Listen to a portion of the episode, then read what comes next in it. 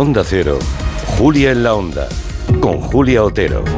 Estamos en territorio tech, tecnológico. Aquí exploramos cómo la tecnología va redefiniendo nuestro mundo delante de nuestros ojos. Es un tema fascinante el de hoy y de gran actualidad, el tema de los derechos. ¿Qué tal, Francisco Polo? Buenas tardes. Muy buenas tardes, Julia. Oye, eh, quiero parar máquinas, porque ¿Por te? Quiero, te quiero leer un soneto. A ver, un Venga, soneto. A ver. a ver, por favor, voy a pedirle a Joan un poquito de música lírica, gracias. Sí. Voy a ello. A ver qué pones. En Territorio Tech se despliega el saber. Con Julia y Francisco, tecnología al sonar. De apps y de redes suelen conversar en Onda Cero, donde el saber es poder. ¿Recuerdan aquel show de drones voladores y cómo la IA cambió nuestras vidas? De coches autónomos, sus rutas decididas y de futuros que nos aguardan mejores. La realidad virtual, tema de antaño, en un programa detallada fue, y en otro la ciberseguridad con engaño. De hackers y redes el debate se creó. Así, en Territorio Tech, con cada marea, tecnología y vida en armonía, se encontró. Uy.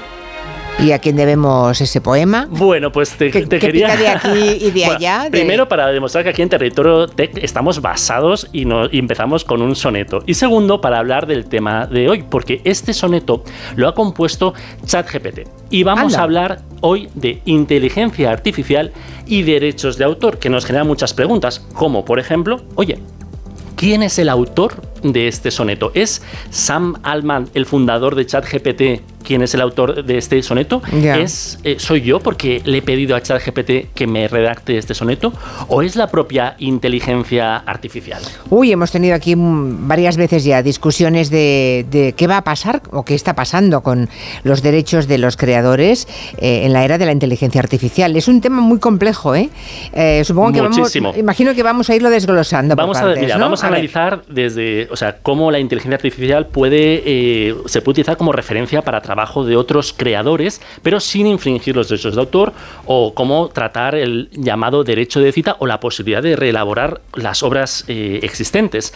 Y también vamos a explorar cómo la inteligencia artificial puede, ahora sí, que esto también es importante, ayudar a los creadores a detectar, por ejemplo, un uso no autorizado de sus obras en Internet y cómo puede asistir en la gestión de los derechos de autor, incluyendo pues, el tratamiento de licencias o el cobro de, de los Bueno, esto aquí seguro que va, va- va a haber mucho dilema legal y también dilema ético, ¿no? Muchísimo. Tengo la sensación. Y por eso tenemos eh, hoy a una invitada desde el primer momento de esta sección. Hoy nos acompaña Natalia Martos, que es abogada y fundadora de Legal Army, una experta en los entresijos legales de la tecnología y los derechos de autor. Pues bienvenida, Natalia Martos, ¿cómo estás? Muchas gracias. eh, Bueno. encantada de estar con vosotros. Julia, Antes un, un Francisco. oye- gracias. Un oyente de esos que mm, muy fieles, que está siempre muy pendiente, decía que teníamos una inflación de Martos. Y es verdad, ¿eh? No es un apellido nada común y tenemos dos colaboradores, David Martos y Raquel Martos. Y ahora Natalia Martos. Nada que ver con ellos, pero sí experta, como decía Francisco, en todos los temas legales de la tecnología y los derechos de autor. Si te parece, Natalia, si algún oyente tiene alguna duda, algún oyente que trabaje en la creación, por el tema de, de- de, pues, pues eso, de royalties o de mm, bueno, derechos de autor, puede dejar una pregunta en el 638-442-081.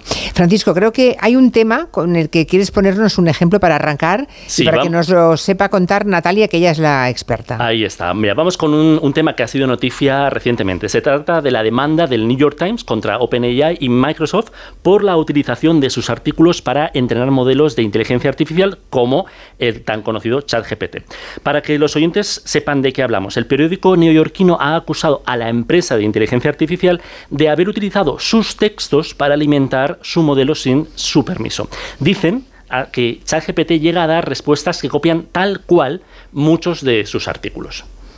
Claro, eh, en, en un caso así, em, ¿qué va a pasar, Natalia?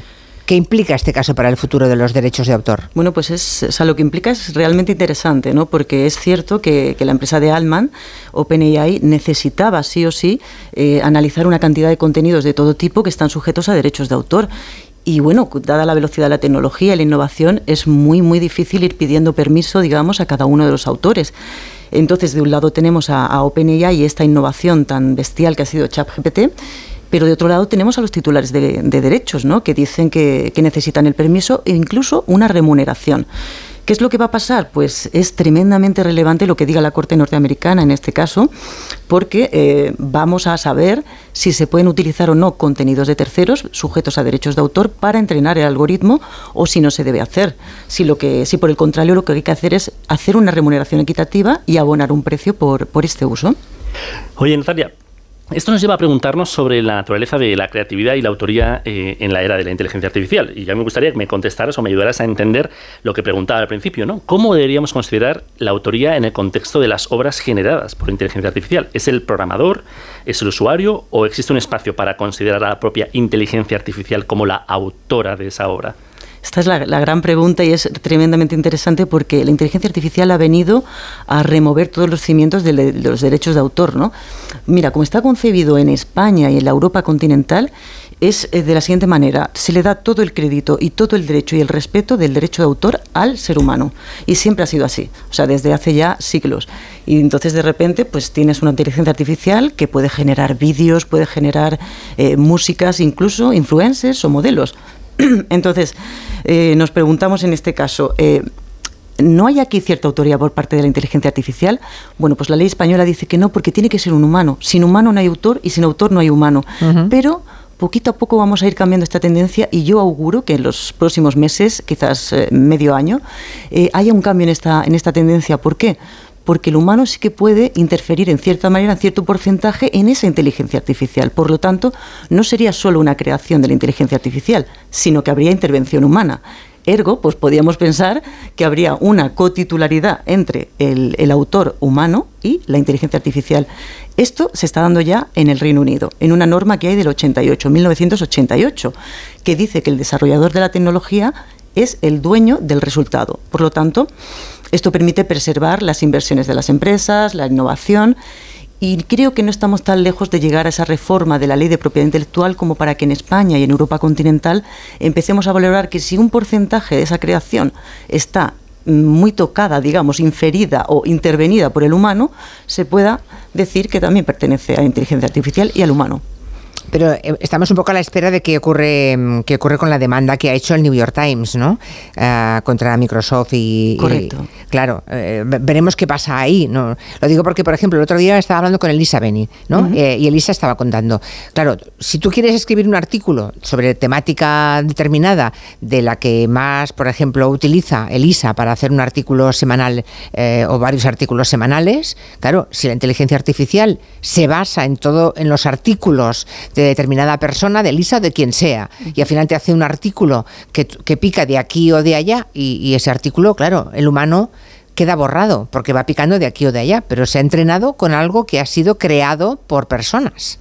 Efectivamente, Julia. Por eso, es un gran desafío eh, legal y ético, ¿no? Porque ¿cómo demuestras que... ¿Cómo se hace eso? Absolutamente. O sea, de, hecho, las sentencias estamos eh, todos los juristas deseando que salgan adelante porque sí que nos va a determinar si se puede o no se puede hacer y hasta qué punto se puede hacer o si, o si hay que hacer una remuneración por ello. En cualquier caso, aquí nos metemos también en el tema del estilo, ¿no? De si, si una, un determinado comentario, o sea, una manera de hablar se parece o no se parece, ¿no? Oye, mira, justo que ahora que mencionabas la cuestión del, estilo, eh, mira, me ha llamado mucho la atención, eh, Julia, he estado leyendo un artículo esta semana que aborda un debate muy interesante y habla de herramientas como una de estas inteligencias artificiales de las que dibujan, en este caso una que se llama Stable Diffusion, que aprenden de obras disponibles en Internet y con ese aprendizaje generan nuevas creaciones, muchas veces, atención, imitando el estilo de artistas conocidos, como por ejemplo Picasso. Tú le pides a, a esta que te dibuje no sé qué como Picasso y lo El dilema radica, eh, como ya estábamos aquí avanzando, es si el estilo de un artista, que es algo evidentemente tan distintivo y tan personal, puede considerarse protegido por los derechos de autor. Según este artículo, los derechos de autor protegen las obras específicas, pero no los estilos o las técnicas legales. también estoy miró, en Miró, ¿no? Eh, miró como Picasso, hay gente con un estilo, bueno, casi todos los grandes pintores tienen un estilo perfectamente definido, pero resulta que la inteligencia eh, artificial te puede copiar el estilo, pero con una obra que no tenga nada que ver con la que conocemos, y en ese caso, ¿qué pasa? Pues en este caso el estilo eh, no está protegido. No está protegido. No está protegido, correcto. Pero aunque eh, cualquiera que viera ese cuadro diría un miro. Efectivamente, además es un estilo marcadísimo, como bien decís, y, lógicamente se atribuye a su autor. Claro. Pero eh, qué peligro, qué peligro. Y tanto, pero lo que se supondría una restricción es lo que dice la normativa tremenda de la libertad artística, el hecho de que no se pueda replicar estilos. Por lo tanto, la línea, el límite está en que sea una copia exacta. Ese sería el límite. El límite. Correcto. O sea, o copia un cuadro en concreto, eso sí que es punible, pero cualquier otra cosa que nos parezca que es, pues eso, un, Miró o, un Picasso, por volver al ejemplo, no habría nada que hacer. Nada es complicado, ¿eh? ¿Cómo, Sí, sí, Sí, sí, sí, porque aquí, mira, se mezcla un caso que, sobre el que reflexionaba o que lo tenía en la mente de la vida real, ¿no? Porque cuando un artista expone su obra, inspira a otras personas, ¿no? Y, estos artistas, pues, o sea, crecen, ¿no? Y, generan su estilo viendo las obras de, otros artistas. Claro, ahora pensemos, eh, si la inteligencia artificial aprende de estas obras y crea algo nuevo, no está haciendo exactamente lo mismo que hacen los artistas vivos sobre los que estuvieron antes, ¿no? Entonces, en cierto modo, no es esto una, una forma de aprendizaje y de evolución cultural? Mi pregunta para Natalia es, ¿dónde se puede trazar esa línea ¿no? entre la inspiración y el plagio cuando involucramos a la inteligencia artificial? Eso es. Eh, de lo que estamos hablando es de la inspiración. Y la inspiración es libre, está permitida y está amparada por la ley, no hay ningún problema. Pero hay una línea muy, muy difusa entre la, inspiración y el plagio. Y esto es realmente difícil de determinar. De hecho, solamente tribunales o quizás una inteligencia artificial podría determinar si hay un verdadero plagio. Por lo tanto, eh, esto habría que dejarlo en última instancia a un juez determinar si, ha sido plagio o no. Pero como os digo, la inspiración abarca multitud de creaciones siempre y cuando no sean idénticas a la original.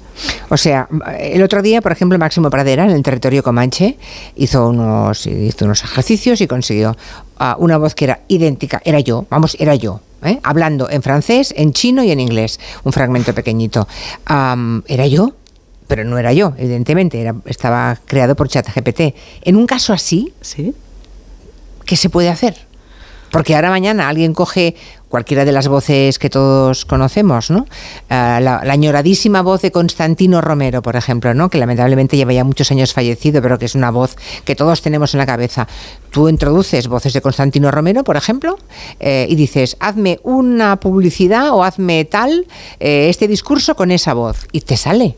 Exacto. Y, hombre, y de hecho hace poquito, ¿no? Hubo unos anuncios con, Lola Flores, ¿no? Que sí, claro. Pero ahí hasta la familia estuvo de acuerdo, cobró la familia, en fin, ahí ya eh, se resolvió el tema de los derechos. Efectivamente, pues aquí, como bien dices, se involucran diferentes derechos. El primero es que la voz es un dato personal, por lo tanto, la utilización de la voz eh, debe requerir un consentimiento expreso previo. Vale. Y además de un dato personal, es un derecho de la propia persona, de la propia imagen, le pertenece la voz reconocida y reconocible. O sea, son dos derechos diferentes que requieren el consentimiento, si es que se va a explotar de alguna forma económica o si no se tiene el permiso. Esto le pasó a Bad Bunny, ¿no? La voz de Bad Bunny fue replicada por una inteligencia artificial, eh, se creó una canción nueva, pero sin su consentimiento, ¿no? Exactamente. En este caso se pueden aplicar medidas legales, se supone. Se supone, o sea, en España, sin lugar a dudas, con el tema de la protección de datos, hubiera habido una infracción de privacidad tremenda y por la parte de, lo que es los derechos de la personalidad también. Lo que pasa que, bueno, él lo dejó en un, en un reproche. Los que escuchen esta canción no son mis amigos. ya, pero es un reproche, pero si hubiera escarbado un poco más. Pero claro, ¿a quién se le reclaman los daños? Efectivamente. ¿Quién pues paga? Ese es un poco el siguiente, ¿no? Exacto. Punto. Eso es. Aquí dice Cristina, pregunta, ah, pregunta para ti, Natalia. Tengo muchísimas dudas sobre las autorías de los textos desde que salió la inteligencia artificial. Dice, esta semana tuve que citar a ChatGPT y Wikipedia en un breve texto porque no me atrevía a no citar a nadie cuando una parte no era mía. Wow. Bueno, esto es fuerte, esto que dice Cristina, ¿eh? Sí, sí, sí, pero claro, está, está citando. Citar a ChatGPT es un poco raro también. Sí, me parece como la metacita, es un poco extraño, la verdad. Eh, bueno, eh, cuando tienes que hacer un, texto y, vas a ChatGPT, sabes que proviene de numerosas fuentes porque ataca fuentes abiertas, va a Internet. Por lo tanto, a mí el derecho de cita aquí lo veo bastante limitado, justito. no, no veo, que aplique. Otra más y luego que siga preguntando Francisco. Otro oyente que dice, me gustaría saber si la inteligencia artificial ha resuelto o puede llegar a resolver algún problema científico del cual no hubiera eh, información previa. Wow. Pues yo hasta la fecha os diré que bueno, lo, que he tratado de temas de clientes, de científico, temas de salud, etcétera, siempre se han basado en un historial previo con ingesta de datos, historial clínica médica, eh, electrocardiogramas, etcétera. Eh, me cuesta ver un ejemplo en el cual no hay una ingesta previa de datos, un análisis y un resultado, ¿no? Lo que es el resultado del estudio mm, no lo sé, no, no sabría qué decirte. Claro, no, no, hay que esperar, ¿no? Otro más, perdera. Rocío dice, los permisos de acceso, nuestros datos, esos que casi inconscientemente vamos regalando a tantísimas empresas, pregunta Rocío, ¿podrán ser utilizados para generar contenidos luego por la inteligencia artificial? De facto sí, sí que podrán ser utilizados y, de hecho se está haciendo. Por eso lo que os comentaba de las fuentes abiertas, cuando la inteligencia artificial choca contra Internet, coge todo lo que encuentra, utiliza un crawler, que es digamos una araña que va tomando información, datos, datos, datos, indiscriminadamente y no se va a parar, no se para en función de si pertenece a uno u otro. Claro. Y lo último ya, y ahora sí te dejo ya, Francisco, que sigas. Ah, otro, otro oyente pregunta, en el caso de que se hubieran tomado medidas legales, el tema de Bad Bunny, ¿eh? los que imitaron su voz, mm, ¿para cuándo existirían esas medidas? ¿Para cuándo? Sí. Bueno, si ya tenemos... Se está legislando ya. Se está es que hay una legislación en España, ya se podría perseguir lo que ha sucedido con Bad Bunny. O sea, a través de una infracción de privacidad se podría perseguir por la, Agencia de Protección de Datos. Y por otro lado, es una acción de competencia desleal porque se, aprovecha de la reputación de Bad Bunny. Entonces, si él genera dinero con esa canción que ha generado muchísimo éxito en TikTok, Nostalgia, pues obviamente sí que se podría reclamar. Claro que sí. Francisco. Pues mira, te llevo ya esto a, otro, a otra discusión. Otra de las noticias que he leído esta semana era una que hablaba de cómo la inteligencia artificial ha sido capaz de discernir la autoría de obras de arte históricas. Y ponía el ejemplo de la Madonna de la Rosa, atribuida a Rafael, y que fue analizada por una inteligencia artificial que indicó que ciertas partes de la pintura probablemente no fueran realizadas por el maestro renacentista. Y esto eh, no solamente resuelve mm, antiguos misterios del arte, sino que también muestra cómo la tecnología puede ponerse al servicio de, los eh, creadores. Y ahí te puedo dar un ejemplo, cómo eh, la inteligencia artificial podría ponerse al servicio de los creadores buscando aquellas copias. ¿no? Hay una empresa, por ejemplo, en España que ya está haciendo esto, como Redpoints, que es una empresa que utiliza la inteligencia artificial para proteger a las marcas en Internet, combatiendo las falsificaciones, la piratería y utiliza esa tecnología para escanear la web y detectar y eliminar rápidamente las infracciones optimizando la protección de la propiedad intelectual, ¿no? que es de lo que estábamos hablando aquí. Y también podemos pensar en otros usos de la inteligencia artificial que podrían revolucionar cómo los artistas gestionan sus derechos económicos. Por ejemplo, sistemas para que la IA automatice la gestión de licencias o el seguimiento de los royalties que mencionábamos antes y hasta, imagínate, la eh, gestión, la negociación de estos eh, contratos. Sí. Ah, no sé si quería decir alguna cosa, Natalia, al respecto. Bueno, yo comentar que, efectivamente aquí la inteligencia artificial eh, eh, hace un, trabajo muy interesante en cuanto al tema del plagio, porque claro, al tener la capacidad que tiene de comparación y análisis de similitud, los grandes volúmenes de procesado que tiene, eh, cómo utiliza bases de datos cruzadas y fuentes en línea, puede detectar contenidos duplicados y detecta patrones. Por lo tanto, no solamente miremos la inteligencia artificial por el lado de la, digamos, de la sospecha, sino que puede ser tremendamente útil para, para estos fines. Yo, yo, estoy llegando a la conclusión de que la inteligencia artificial puede ser el zorro y la gallina al mismo tiempo, ¿no? Y tanto. Claro, las, dos puede claro, las dos cosas al mismo tiempo. Igual hay algún, mm, algún creador que nos está escuchando que está pensando, bueno, ¿y cómo, cómo puedo mantener yo el control económico eh, sobre las obras que yo estoy creando? ¿Qué le, podrías, ¿Qué le dirías, Natalia? Efectivamente, pues podríamos crear quizás una entidad de gestión de derechos para poder, a través de la inteligencia artificial, localizar cuáles son sus contenidos y saber dónde están y poder ir obteniendo una retribución acorde y justa y equitativa. Y en España, mm, bueno, en Europa, ¿no? A nivel europeo habrá legislación, pero seguramente todo el mundo tiene la vista puesta, en, Estados Unidos. ¿Qué pasa con esa demanda que ha interpuesto el New York Times? Porque es el New York Times, ¿no? y lo convierte en, noticia. Eh, el mundo de la gente de Microsoft deben estar todos esperando eh, con cierta con cierto temor, ¿no? Estamos todos esperando, Julia, todos, esperando porque va a marcar un antes y un después, porque no sabemos si, si, bueno, al ser en la Corte Americana van a utilizar la doctrina del uso legítimo que se llama allí, y es que sí que se permite eh, utilizar a veces para determinadas acciones como el entrenamiento del algoritmo, utilizar contenido sujeto a derechos sin permiso, que es lo que se llama el fair use, para poder, eh, bueno, pues hacer lo, lo que se ha hecho con ChatGPT, básicamente. Pero ese fair use está establecido en una ley, pero no está tasado en qué supuestos se, se, puede utilizar y en cuáles no. Por lo tanto, esta sentencia va a ser absolutamente clave para determinar la posición y el posicionamiento de los juzgados y también de la doctrina en este sentido. Y luego, claro, las propias obras creadas por inteligencia artificial también tendrán sus derechos. Efectivamente. ¿O no? Sí, sí ¿no? Las obras, bueno, en España a día de hoy no, porque claro, como el autor tiene que ser un, un, ser humano, no pueden tener esa protección. Pero como os decía, yo abogo y, por lo que estoy viendo con los compañeros del sector, creo que poco a poco y en función del nivel de intervención humana sí que se va a poder registrar y la legislación va a cambiar. O sea, indudablemente va a cambiar. Claro, y ahí la pregunta también es qué legislación, ¿no? Porque tenemos empresas que son globales, aunque estas, las que tenemos ahora son americanas y por eso ese juicio en Estados Unidos es tan importante, pero estamos hablando de empresas globales eh, y tenemos regulación de carácter global. Aquí hablamos hace poco de la nueva normativa europea, pero ¿hay algo más por ahí?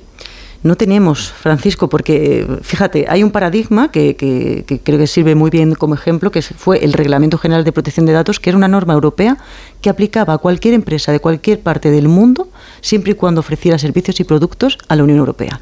Bueno, pues, pues fue tremendamente útil y ha sido replicada por todos los estados y, ha sido, bueno, pues, pues digamos, el estándar de protección de datos. Algo así es lo que debería haber para la inteligencia artificial y los derechos de autor, porque a día de hoy tenemos un marasmo de, legislaciones en España. Eh, no puede ser autor la inteligencia artificial, ni tampoco en el derecho continental europeo. En el Reino Unido sí que lo puede ser un desarrollador de una determinada tecnología. Por otro lado, en Estados Unidos rechaza los registros en, las eh, oficinas de copyright las obras hechas con inteligencia artificial. Pero luego tenemos en China que sí que se permite registrar obras hechas con inteligencia artificial. Entonces, este soneto que hemos recitado al principio, ¿es mío o es de ChatGPT?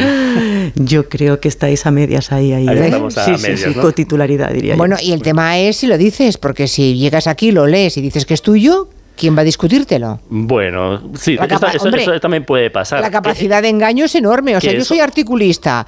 Me encargan un artículo sobre eh, la amnistía, sobre la inmigración, sobre lo que sea.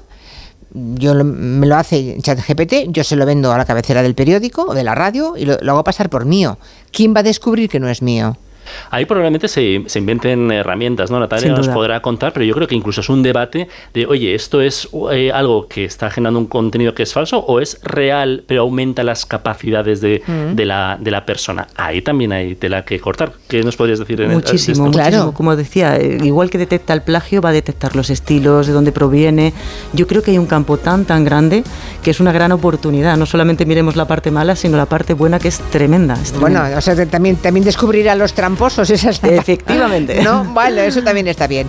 Natalia Martos, eh, abogada, la fundadora de Legal Army, una enorme experta en los entresijos legales de la tecnología y los derechos de autor. Bueno, pues estaremos. ¿Para cuándo se espera sentencia del tema del New York Times? No sabemos, Julia, pero esperamos como agua de mayo.